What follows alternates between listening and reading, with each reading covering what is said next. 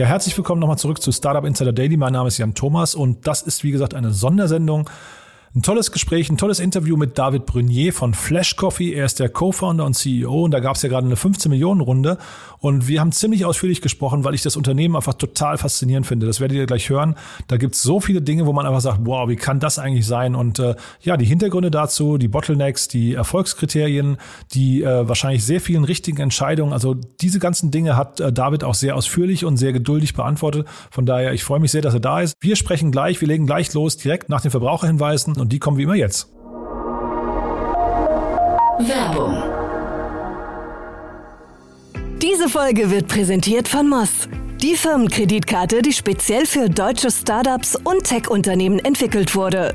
Mit Moss digitalisiert ihr eure Unternehmensausgaben mit Kreditkarten für das ganze Team. Die Moss-App erfasst alle Ausgabendaten automatisch. Ausgabe tätigen, Beleg hochladen, Kostenstelle auswählen und alle Daten per Klick an Datev exportieren.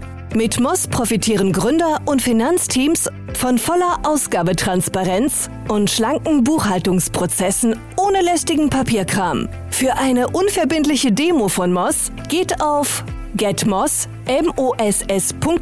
Verweist auf diesen Podcast und nutzt Moss drei Monate lang gratis.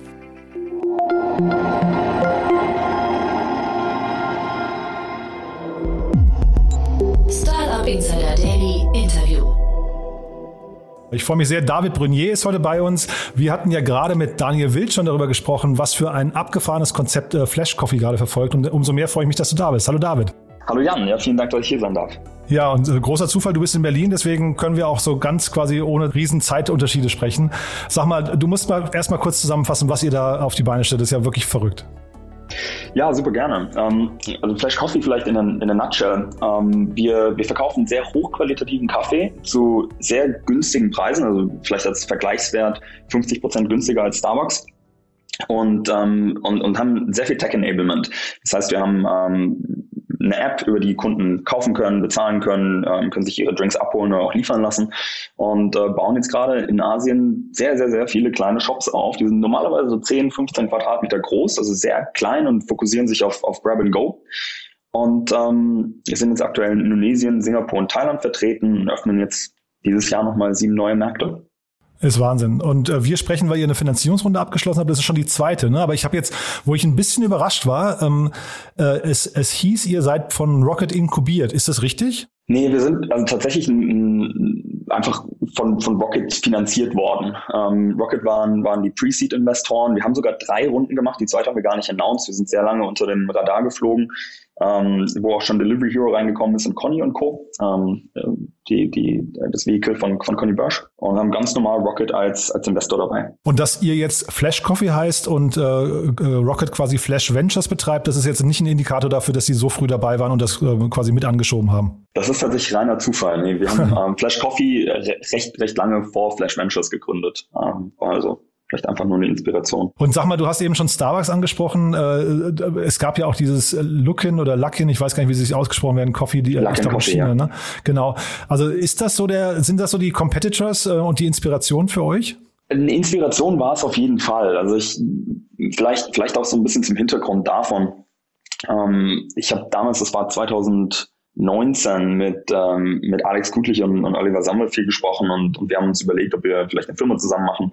Jetzt haben die beiden ähm, einen Outreach gemacht und haben gesagt, hey, warum, warum machen wir nicht wieder eine Firma zusammen? Wir haben in viele Firmen investiert, in denen du schon tätig warst, also damals Fedora, dann Delivery Hero, auch Foodpanda in Asien. Ähm, es macht doch bestimmt Sinn, wenn du, wenn du was Neues gründest und wenn du irgendwas hast, was du spannend findest, dann lass es uns wissen und dann können wir, können wir beginnen, geben dir ein bisschen Kapital, um, um loszulegen. Und äh, zu der Zeit kam Luckin Coffee auf, äh, auf, auf meinen Schirm und ähm, war damals mit viereinhalb Milliarden IPO nach, nach 18 Monaten natürlich eine, eine gigantische Story. Zusätzlich auch interessant zu sehen, ähm, wie schnell sie skaliert haben, wie, wie, wie professionalisiert äh, sie an das Thema rangegangen sind. Und so habe ich mir das, äh, das ganze, äh, den ganzen Coffee, die ganze Coffee-Industrie ein bisschen, ein bisschen näher angeschaut und ähm, habe da enormes Potenzial zur Optimierung gesehen von natürlich einmal dem, dem Fakt, dass die ganze Industrie offline funktioniert aktuell. Also es gibt natürlich ein, zwei Player, die, die vielleicht eine App gelauncht haben, aber das ist meistens eher eine digitalisierte Stempelkarte als wirklich was, was, was, was von Grund auf digitalisiert wurde. Ähm, zusätzlich natürlich diese ganzen riesen Spaces. Du kennst die typischen Starbucks-Locations mit 100, 200 Quadratmetern, ähm, wo du den ganzen Tag dann sitzt und die Leute lieben das, das kostenlose Wi-Fi. Aber die Frage ist natürlich immer für die Unternehmer dahinter, macht das Ganze Sinn? Setzen sich die Leute tatsächlich hin und, und, äh, und, und genießen ihren Kaffee da? Wir haben gesehen, nein, die, der Großteil der Kunden geht de facto hin und holt sich den Kaffee und geht auch direkt wieder, wahrscheinlich dann direkt zum Arbeitsplatz. Und warum reduzieren wir nicht den Space? Warum gehen wir nicht auf 10, 15, 20 Quadratmeter in Fläche? Sparen uns sehr viel Miete, aber sparen uns vor allem auch sehr viel CapEx, also die ganzen Fit-Out-Kosten ähm, und können diese Ersparnisse weitergeben an die Kunden und haben viele andere Sachen gesehen, auch in Asien. Das kann man sich vielleicht als Deutscher gar nicht so ganz vorstellen, aber du hast oft dieses typische Bild von fünf Leuten, die hinter der Bar arbeiten in, in, in einem Kaffeeladen. Zwei davon arbeiten, die anderen drei schauen den beiden zu beim Arbeiten. Und, okay. äh, ähm, und, und, und diese Effizienz ist einfach nicht da. Und, und äh, so haben wir vor allem mit dem Hintergrund von Food Delivery, mit diesem sehr, sehr niedrigen Margenbusiness geschaut, was können wir, äh, was, was können wir optimieren an, an Marge? Und äh, haben Stuffing optimiert, wie gesagt, Rent optimiert und all diese verschiedenen Sachen. Und am Ende kamen wir raus mit sehr günstigen Kaffee dafür, dass wir eine enorm hohe Qualität anbieten können. Und das ist einfach was, was es so noch nicht gab in Asien. Ich habe gesehen, ihr habt auch sehr ungewöhnliche Sorten zum Teil, ne? Zumindest wurde davon ja, ist so, ne? Vielleicht kannst du darüber noch ein kurz ein bisschen was erzählen. Ja, super gerne. Ähm, ja, wir, wir grenzen uns auf jeden Fall ab ähm, gegen, gegen andere Player im Markt. Also wir haben, wir haben natürlich diese ganzen Essentials, so nennen wir das, ähm, den typischen Americano oder Latte oder Cappuccino, den du, den du vielleicht kennst. Ähm, und hier können wir wirklich zeigen, wie gut unser Kaffee ist im, im Verhältnis, vor allem wenn man, wenn man, wenn man den Preis vergleicht. Wir haben aber auch diese Signatures, die du gerade angesprochen hast. Und da haben wir verrückteste Sachen von Avocado Latte zu Nutella Latte oder Sparkling Espresso Sodas. Ähm, also sehr, sehr, sehr fancy und vor allem auch sehr, sehr Instagram ähm, äh, funktional, würde ich sagen. Ähm, ist aber nicht das Einzige. De facto ist es auch addictive, wenn man es so nennen darf. Äh, wir, wir, sagen immer, it's, it's a sticky product, aber de facto wissen wir alle, wenn du einmal anfängst damit, dann kannst du wahrscheinlich kaum aufhören. So lecker ist das. Ich hatte mir hier mal so äh, aufgeschrieben, so also, und vielleicht kannst du das mal ordnen. Ähm, so die Dinge, die ich bei euch jetzt irgendwie so als Schwerpunktthemen gesehen habe. Also einmal, ihr habt ja eine sehr, sehr krasse Marke, finde ich. Die ist sehr outstanding, sehr schrill, sehr jugendlich irgendwie. Ähm, dann habe ich mich gefragt, wahrscheinlich ist es ja eigentlich ein Prozessthema bei euch jetzt äh, primär, ne? Dann aber kommt hinzu das Thema Lage, die wahrscheinlich unglaublich wichtig ist. Dann hast du gerade schon angesprochen Tech. Kapital, habe ich so gerade das Gefühl, ist bei euch wahrscheinlich eher so äh, ein Mitnahmeeffekt. Ne? Das, also macht euch wahrscheinlich gar, gar nicht so richtig die Sorgen. Aber dann wahrscheinlich HR ist nochmal ein Riesenthema, ne? Ja, also wir haben, wir haben natürlich sehr, sehr viele verschiedene Punkte. Also ähm, du hattest angefangen mit Tech, richtig? Mit Marke hatte ich Mit Marke. Ja. Ähm, also gut, die, die, die Marke ist natürlich enorm im, Mittelpunkt für uns. Und da wir, da wir im B2C-Business sind und natürlich sehr viel Konsumentenfokus haben, äh, haben wir von vornherein gesagt, wir wollen keine typische Kaffeemarke sein. Wir wollen eine, ein, eine Lifestyle-Brand werden und ähm, haben sehr viel gelernt von, von Fedora, Foodpanda, Delivery Hero, was Kundenakquise angeht, vor allem wenn wenn es darum geht, ein Brand aufzubauen.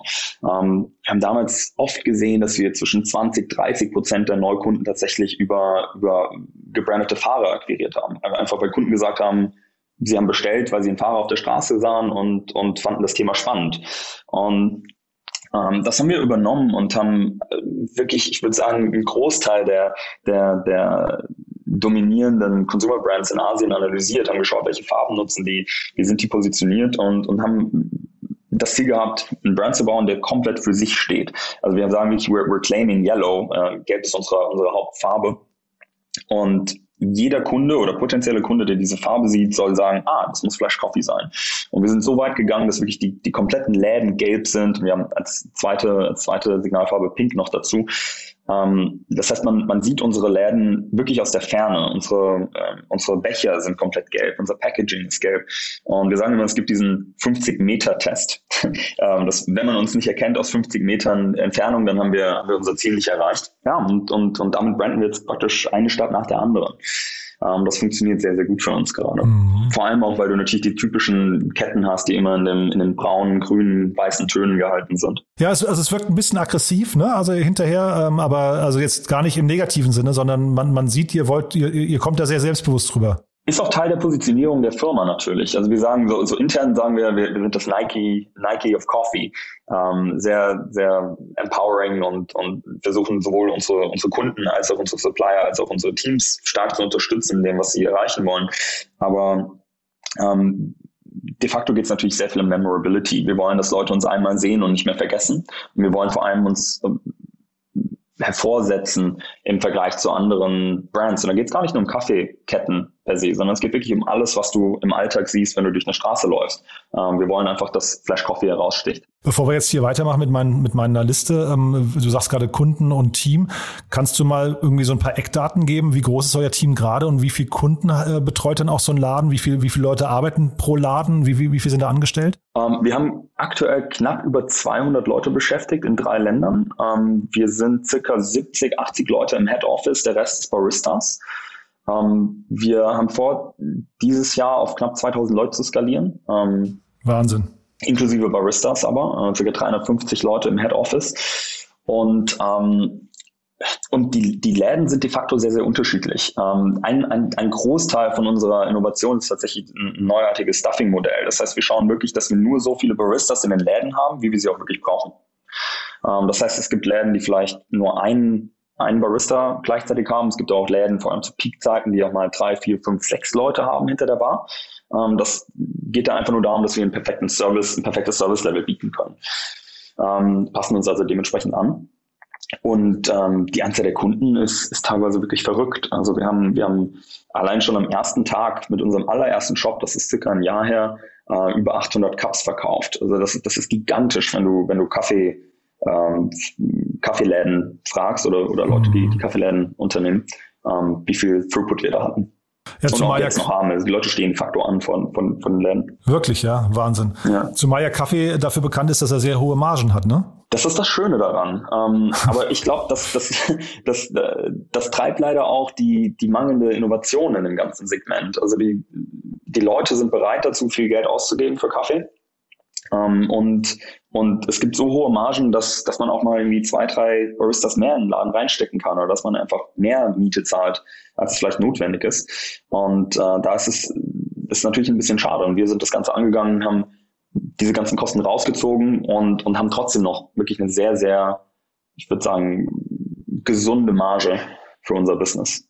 Und da war ja wahrscheinlich trotzdem äh, Starbucks für euch ein super Wegbereiter, weil die ja quasi den Hochpreise, die Hochpreisigkeit in den Kaffee reingebracht haben, ne? Absolut, absolut. Und das können wir jetzt monetarisieren. Ähm, wobei ich sagen muss, dass auch nicht nur Starbucks unser Haupt unser Hauptcompetitor ist. Ich würde eher sagen, dass vor allem in Asien ein spannender Trend gerade besteht und das ist, dass sehr viele Leute in die, in die Mittelschicht aufsteigen. Das heißt, diese Leute haben zum ersten Mal in ihrem Leben die Möglichkeit, ein kleines bisschen mehr Geld auszugeben als, als das, was sie nur zum Leben brauchen. Ähm, Kaffee ist aber sehr, sehr teuer generell in der Region. Also vielleicht als, als Referenz, der typische ähm, Arbeiter in Indonesien kann sich am Tag zwei bis drei Starbucks Latte leisten mit dem, mit dem äh, Gross Income. Das heißt, es ist wirklich so weit weg von, von Accessibility für, für die meisten Menschen. Wie gesagt haben, wir, wir haben diese sehr viel niedrigere Preise und, und können, können dadurch auch Kaffee accessible machen für den, für den Mass Market.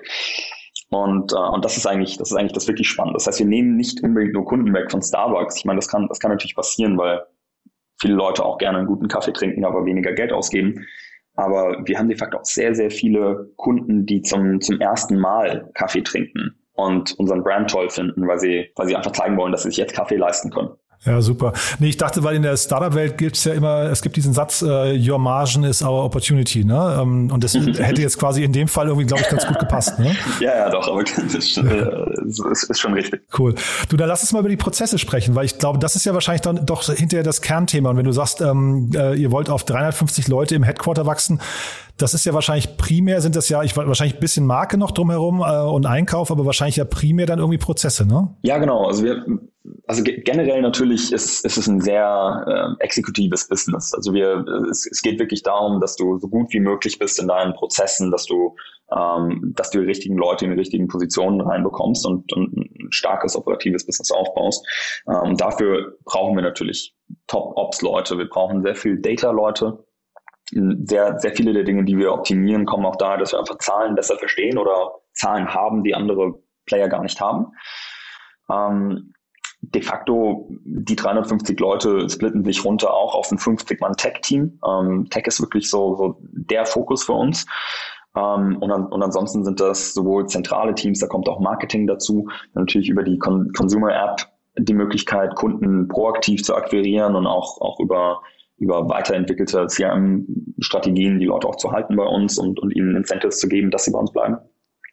Und ansonsten ist wirklich sehr, sehr viel Operations, ähm, benötigt, HR natürlich, äh, Leute, die, die, die auch die ganzen Baristas recruiten ähm, und, und, und alle, alle typischen äh, Departments, die du so in, in, in einem größeren Startup hast. Mhm. Ich finde das mega spannend, was du gerade sagst. Also jetzt gerade der, die Brücke vielleicht zu dem Tech-Bereich, ne? Weil also ich würde sagen, Tech, Data und CRM sind so Dinge, die man typischerweise eigentlich jetzt nicht. Ich meine, vielleicht CRM jetzt kann ich mir vorstellen, ist bei einem Starbucks oder so vielleicht auch schon ausgeprägter, aber eigentlich sind das wahrscheinlich nicht so die Kernthemen, wenn man sich so die typischen Ketten anguckt, oder? Ja, absolut. Und, und, und daher vorhin mein, mein Kommentar zu den digitalisierten Stempelkarten. Also das ist de facto das, was du meistens siehst, wenn, wenn ja, ja. eine Kaffeekette überhaupt eine App hat. Oder du hast eine App, die, die einfach kein Kunde nutzen möchte möchte. Wir haben gesagt, wenn, wenn wir eine App bauen wollen, und es gibt natürlich auch sehr viele Startups und sehr viele Companies, die sagen, wir brauchen jetzt eine App und du kennst das selbst am besten. Äh, viele dieser Companies brauchen vielleicht keine App. ähm, mhm. aber, aber, es gehört mittlerweile dazu, zur Strategie. Ähm, wir haben gesagt, wir, wir wollen nur eine App launchen, wenn sie wirklich sinnvoll ist für Kunden. Und da versuchen wir spannende Features reinzubauen, die, die, die Sinn machen für Kunden. Das kann natürlich einmal das Enablement sein, dass du online bestellen kannst. Du kannst den Kaffee vorbestellen. Das machen sehr, sehr viele Leute, vor allem in unserer Zielgruppe. Es sind sehr viele Office-Arbeiter, äh, junge, junge Leute, die irgendwie viel arbeiten. Die bestellen sich den Kaffee vor, haben schon online gezahlt, kommen zu unserem Laden und der Kaffee steht bereit. Äh, das heißt, du musst nicht, du musst dich nicht mehr anstellen, du musst äh, kein Bargeld mehr mit dir tragen. All diese Dinge macht es natürlich sehr, sehr convenient. Ähm, dann haben wir, wir haben Loyalty-Programme, die so ein bisschen in die Vielflieger ähm, Richtung gehen. Also du kannst verschiedene Punkte sammeln, die dann in, Kaffee, in kostenlosen Kaffee eintauschen oder kannst bestimmte Levels hochgehen und so. Ähm, haben aber auch Gamification-Features sogar, nennt sich Challenges und damit können wir Leute äh, incentivisen, wenn sie zum Beispiel ähm, dreimal in einer Woche äh, Kaffee bei uns bestellt haben oder fünf, von fünf verschiedenen Läden mal bestellt haben oder ein neue, neues Getränk probieren so, so können wir ihnen dann extra Punkte geben. Also es ist da auf der Konsumentenseite kann relativ viel passiert sein. Ähm, plus wir haben ein Subscription Model, das wir gerade bauen, Gifting Feature. Das heißt, du kannst dir selbst Kaffee kaufen, an deine Freunde schicken und so. Also wir gehen eher so einen, einen sozialen Approach dafür. Und ähm, und gleichzeitig würde ich aber wirklich sagen, die große die große Innovation ist, dass wir die Möglichkeit haben, Kunden zu akquirieren und zu retainen über die App. Also das es, es digitalisiert natürlich das ganze Modell. Und so können wir auf alle E-Commerce-Strategien zurückgreifen, die es so gibt.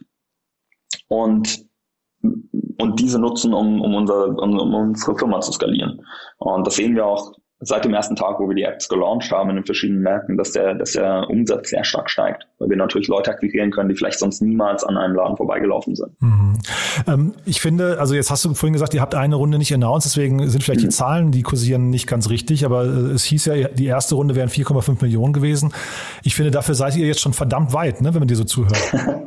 ähm, ja, die, die erste Runde war sehr viel kleiner. Ähm, also Rocket, Rocket hat, ähm, hat 1,3 äh, investiert pre-seed und dann haben wir wir, haben wir nochmal eine, eine weitere Runde gemacht mit, mit äh, Conny Co. und, und Delivery Hero, mhm. die dann den Rest, den Rest ergänzen. So kommen wir auf insgesamt 20 Millionen. Ja, aber wie gesagt, ihr seid, also ich meine jetzt, die, die, der Großteil ist ja jetzt erst geflossen. Ihr seid schon verdammt weit, ne?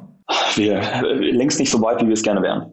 Das ist wahrscheinlich die, die klassische Antwort von einem ja, Unternehmer. Genau, ja, genau. genau. Ja, ja, also danke, danke, danke für die Blumen, aber, aber viel zu tun noch. Nee, also es macht ja Spaß, dir zuzuhören, weil das, also durch, wir haben ja jetzt hier gerade in Berlin, haben wir ja die riesen Gorillas äh, gehabt mit der, der schnellste Unicorn Europas. Ja. Und man, wenn man dir so zuhört, äh, du hast ja jetzt auch den, die, die, den Vergleich mit dem chinesischen Vorbild äh, oder der Inspiration äh, gesetzt. Das klingt ja so, als seid ihr auf einem ähnlichen Pfad, ne? Ja, das ist auf jeden Fall die Ambition. Abgesehen vielleicht von dem Fraud Case. Also es gab, es gab bei Lucky einen großen Fraud Case und den, ah, okay. den, vermeiden, den vermeiden wir sehr gerne. Ähm, äh, die, die, die Zahlen sind bei uns tatsächlich gut genug. Also haben, haben wir, haben wir gerade einfach nicht nötig. Ja. Wie, wie, wie schnell ist denn so ein Laden? Du hast jetzt vorhin gesagt, 800 Cups am ersten Tag. Ähm, wie viele, wie viele, also, oder wie, welche Zeit braucht ihr denn, bis so ein Laden profitabel ist? Wir haben es tatsächlich geschafft, fast jeden einzelnen Laden bis jetzt am ersten Tag profitabel zu kriegen. Das gibt's doch gar nicht. Das heißt, was sind jetzt hinterher die Nadelöhre? Also ähm, Kapital ist es ja dann wahrscheinlich nicht. Wahrscheinlich rennen euch ja jetzt die. Vielleicht kannst du mal erzählen, wie ihr eure, eure, äh, eure äh, Investoren ausgesucht habt. Denn äh, ich kannte ja. jetzt, wie heißen sie, White, äh, White Star. White Star, die kannte ich gar nicht. Hab habe mir mal deren Portfolio ein bisschen angeguckt. Die sind ja in Tier und in Clark investiert, aber ja. so richtig klar war mir nicht, wie die zu euch passen. Ja, also für uns, ich meine, du, du, du siehst es wahrscheinlich ähnlich. Wir, wir sagen immer, Investoren aussuchen ist so ein bisschen wie, wie jemanden aussuchen, den du heiratest. Mhm. Ähm, die Chance besteht natürlich, dass du, dass du wirklich fünf bis zehn Jahre mit den Leuten sehr stark zusammenarbeitest und das ist wichtig, was man für einen Vibe hat, gleichzeitig aber auch, was ist der strategische Mehrwert in einem Investor, ähm, können auch zukünftige Runden mitfinanziert werden. Also kommen sehr, sehr viele Sachen zusammen. Ähm, für uns ist es aber auch sehr wichtig auf der menschlichen Ebene, dass es, äh, dass es da einen Fit gibt und dass wir sagen, das sind Leute, mit denen wir gerne arbeiten. Ähm, das sehen wir auch so bei uns im Team. Also wenn wir, wir stellen keine Leute ein, mit denen wir nicht mittags mal zum Lunch gehen wollen oder abends vielleicht was trinken gehen. Und, äh, und so ist es auch bei uns bei Investoren.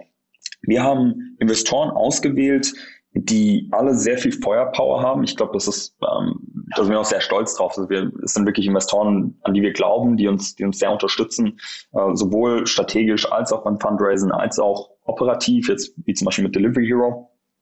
Ähm, und, äh, da haben wir einfach sehr viel Due Diligence gemacht. Und Whitestar habe ich schon vor, vor vielen, vielen Monaten mal gesprochen und, und, und fand die Jungs dahinter einfach extrem gut und und, und vor allem professionell. Also die, die, den Approach, den sie genommen haben, um das, um das Business zu analysieren, habe ich wirklich selten vorher gesehen ähm, vom, vom Detail her. Und deshalb kann ich nur sagen, ich bin sehr, sehr stolz, Whitestar an Bord zu haben. Genauso wie aber auch an ja, bei Delivery Hero habe ich mich tatsächlich gefragt, also ich meine, natürlich seid ihr im gleichen Segment unterwegs, aber ich habe mich gefragt, ob die, die strategische Bedeutung noch weitergehen kann. Also ich meine, Delivery Hero ist ja mittlerweile irgendwie ein börsennotierter äh, Milliardenkonzern. Seid ihr, seid ihr vielleicht so ein Experiment für die mal irgendwann in der Verlängerung ihrer Wertschöpfungskette, dass sie also tatsächlich drüber nachdenken, irgendwie, also ich meine, vielleicht als Exit-Kanal, aber auch vielleicht eben als Experiment mal zu schauen, könnte man äh, quasi ich weiß nicht, eigene Läden betreiben, die, also das können ja hinterher auch Burgerläden oder was weiß ich was, Pizzerien sein, die dann hinterher tatsächlich äh, in den eigenen, in den eigenen Kanal mit rein produzieren? Na, ich kann leider nicht für Niklas und, und, und Delivery Hero sprechen. Mhm. Ähm, dass das Segment spannend ist, ist, glaube ich, sehr, sehr, sehr, sehr klar.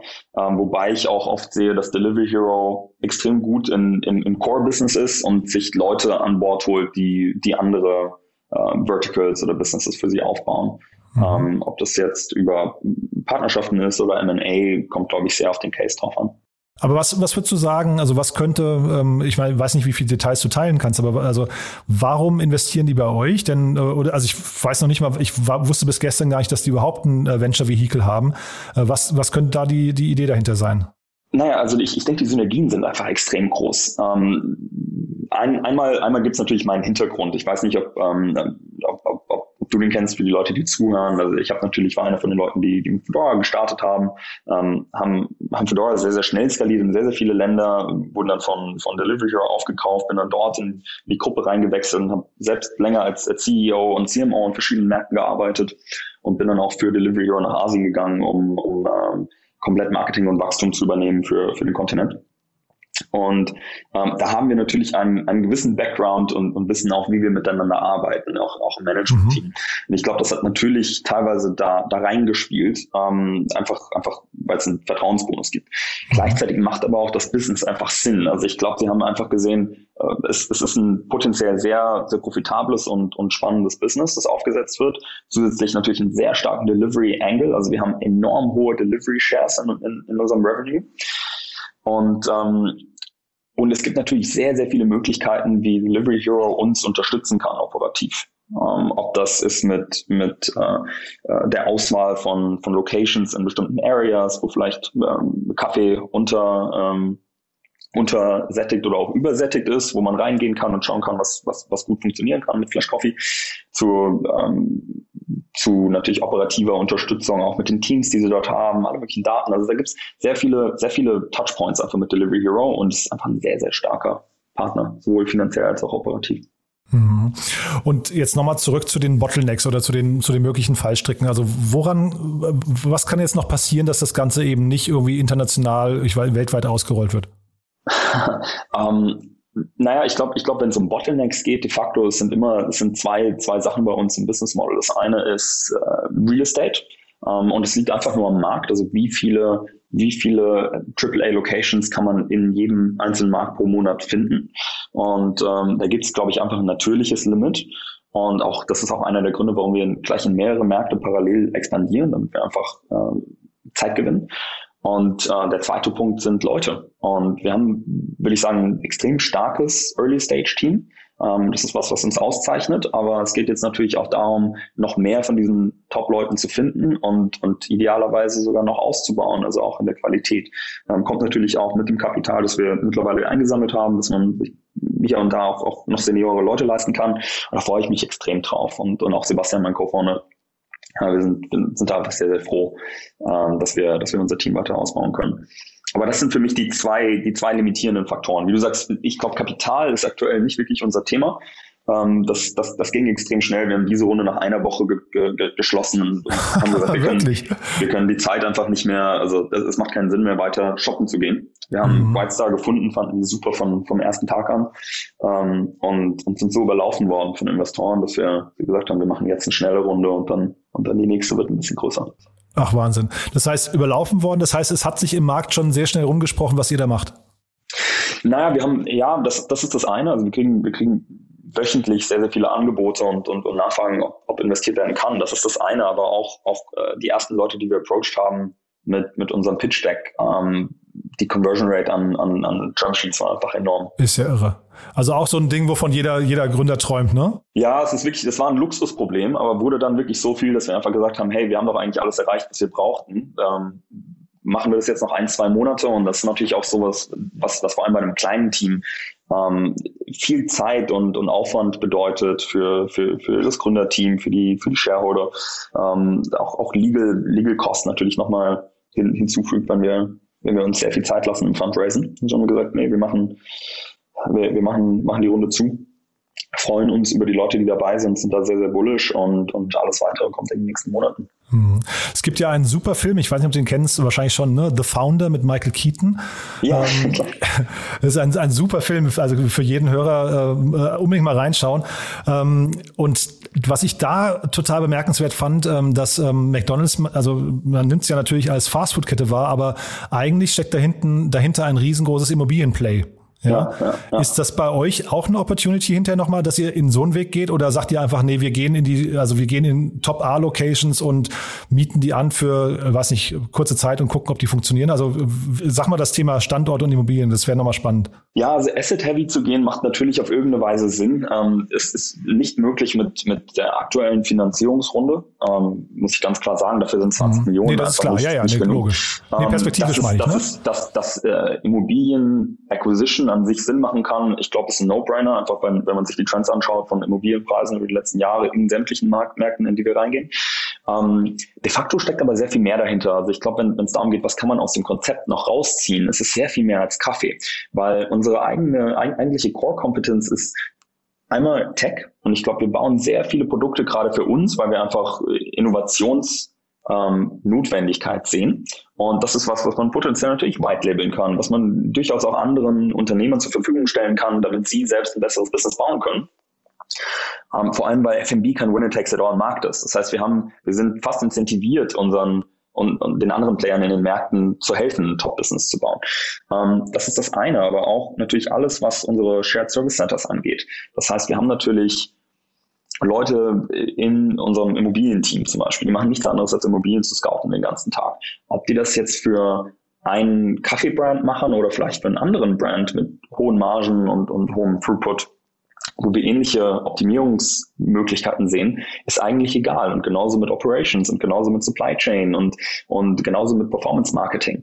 Das heißt, ähm, ich, ich glaube de facto langfristig sehen wir uns potenziell sogar eher als Brandbuilder und können sehr viel auch in Richtung, wenn, wenn du sagst Asset-Heavy Immobilien, dann denk vielleicht auch nach über, über ähm, In-house Roasting bei Kaffee. Denk vielleicht drüber nach, was, was, was können wir machen, um die Supply Chain anders aufzusetzen. Gehen wir in, in, in, uh, in Production Facilities und so. Also da, da gibt es sehr, sehr viel was man machen kann, was mhm. vor allem auch nochmal die Margen weiter optimieren kann. Und das ist eigentlich, mhm. das ist gigantisch, weil, weil das Business schon so gesund ist. Mhm. Und da die Angst, sich zu defokussieren, hast du aber nicht. Naja, das eine sind natürlich Opportunities, das andere ist, was, was jetzt gerade passiert. Und äh, ich glaube, Regel Nummer eins ist immer Focus on Core. Ja. Äh, das, heißt, das heißt, wir müssen jetzt schauen, dass wir, dass wir äh, die, die ganzen PS auch auf die Straße kriegen und äh, unsere, unsere Länder öffnen und unsere Läden launchen. Und aber all, es, es wäre auch komisch, wenn wir nicht drüber nachdenken würden, was der nächste Schritt ist. Mega spannend. Also finde ich wirklich extrem beeindruckend, was ihr da auf den Weg bringt. Ähm, ich versuche mir gerade vorzustellen, wo ihr in zwei Jahren seid. Kannst du das, kannst du das ungefähr mal skizzieren? Nein, in zwei Jahren haben wir hoffentlich ähm, noch Europa wahrscheinlich, ne? Ja, das, also ich, ich, ich will jetzt da ehrlich gesagt nicht Nein sagen. Ja? Also ich, ich glaube, es macht extrem viel Sinn, geografisch zu wachsen. Ähm, es macht extrem viel Sinn, in weitere äh, Brands und Industrien reinzugehen. Also F&B weiterhin, aber, aber äh, potenziell nicht nur Kaffee. Ähm, das heißt, ich, ich gehe davon aus, ihr seht uns in sehr vielen Märkten mit potenziell vielen Brands und sehr viel tiefer verankert in den jeweiligen Business Models, dass wir unsere eigenen Supportstrukturen aufgebaut haben. Ähm, und, und, äh, und fröhlich weiter am Skalieren und, und vor allem dabei Kunden einen super Service und eine tolle Experience zu geben. Hm. Nochmal ganz kurz zurück zu dem, was du davor gesagt hast, nämlich wenn man jetzt nochmal guckt, äh, also äh, ist ja Food und Beverage und wenn man jetzt mal, ihr seid jetzt im Beverage-Markt, ne, primär zumindest und ähm, genau. wenn man diese beiden Märkte mal gegenüberstellt, den Food-Markt kennst du sehr gut, äh, Margentechnik ist, äh, margentechnisch ist wahrscheinlich der Beverage-Markt viel, viel spannender, oder? Ähm, jein, also ja, wenn du es nicht selbst produzierst. Aha. Das heißt, das heißt klar, Beverages haben immer sehr, sehr hohe Margen, aber de facto ähm, ich gebe dir ein Beispiel, äh, zum, zum, zum, zum Beispiel äh, Chicken ist extrem günstig, wenn du selbst ins Manufacturing gehst. Also Soft Serve, Ice Cream. Es gibt so viele, es gibt so viele Themen auch, auch in der Food Industry, die einfach Sinn machen, solange du einen Teil der Value Chain neu denkst. Und, ähm, und, und da sind wir sehr, sehr, sehr, sehr aktiv schon dran. David, also mega spannend. Äh, du hast mir, das wollte ich vorhin noch einwerfen, du hast mir gesagt, ihr sucht tatsächlich Leute und äh, also ihr hättet jetzt auch Anfragen von Leuten, die aus Europa oder aus Berlin oder wie auch immer nach, nach Singapur kommen möchten. Ja? Ja, ja. Das heißt, das ist für euch jetzt kein untypischer Prozess, wenn also jetzt Leute sagen, wow, den, diesen, diese Reise möchte ich mitgehen. Da freut ihr euch drauf, ne? Absolut. Also wenn wir, wenn wir Top-Leute bekommen können, uns ist es egal, wo du herkommst. Also Top, Top-Leute haben bei uns immer Platz. Wir brauchen viele super Leute. Und ähm, wenn jemand dabei ist, der das sich gerade anhört, dann, dann äh, perfekt. Also schreibt mir gerne eine E-Mail an, an david.brunier.flashcoffee.com und äh, ich freue mich, freue mich von euch zu hören. Wahnsinn. Ja, und ich freue mich, wenn wir zur nächsten Runde dann, das klang jetzt, als wäre die wahrscheinlich so schon in der Vorbereitung. Ne? Also du hast ja jetzt quasi schon gemutmaßt, es war jetzt nur eine kleinere Runde, quasi, die ihr so schnell in der Woche äh, eingeschoben habt. Ne? Ja, ich freue mich auf jeden Fall auf, auf alles, was jetzt kommt in den nächsten Monaten, sagen wir so. Aber äh, wir, wir, wir, wir haben große Pläne. Großartig. Du, danke, dass du die Zeit genommen hast, David. Es war mega spannend und vielen Dank dir. Ja, ich freue mich, wenn wir dann bald wieder von dir hören. Perfekt. Und hoffentlich äh, sehen wir uns sogar irgendwann in Singapur. Dann darf ich dich zum Kaffee einladen. Würde ich mich sehr freuen. Toll, David. Ne? Auf bald. Ciao. Alles klar, super. Einen schönen Tag dir. Startup Insider Daily, der tägliche Nachrichtenpodcast der deutschen Startup-Szene. Ja, das wie gesagt David Brunier, Co-Founder und CEO von Flash Coffee. Ich fand es ein super spannendes Gespräch. Also ich, ich, hoffe, es geht euch ähnlich. Wenn euch das Ganze, was wir hier tun, gefällt, dann äh, tut uns doch einen Gefallen und bewertet uns auf iTunes, also auf Apple Podcast. Gebt uns da die Sternebewertung, von der ihr denkt, dass sie richtig ist. Schreibt uns auch gerne oder teilt es am besten auch gleich auf LinkedIn, was ihr von diesem Podcast haltet, denn das hilft uns. Das ist auch ein guter Feedback-Kanal zu uns. Kritisiert uns gerne, am besten konstruktiv, also nicht unter der Gürtellinie. Teilt uns einfach mit, was ihr denkt und äh, was wir vielleicht noch besser machen können. Und ansonsten sagen wir vielen Dank fürs Zuhören. Wir hören uns morgen wieder in alter Frische. Bis dahin, alles alles Gute. Schönen Tag noch. Ciao.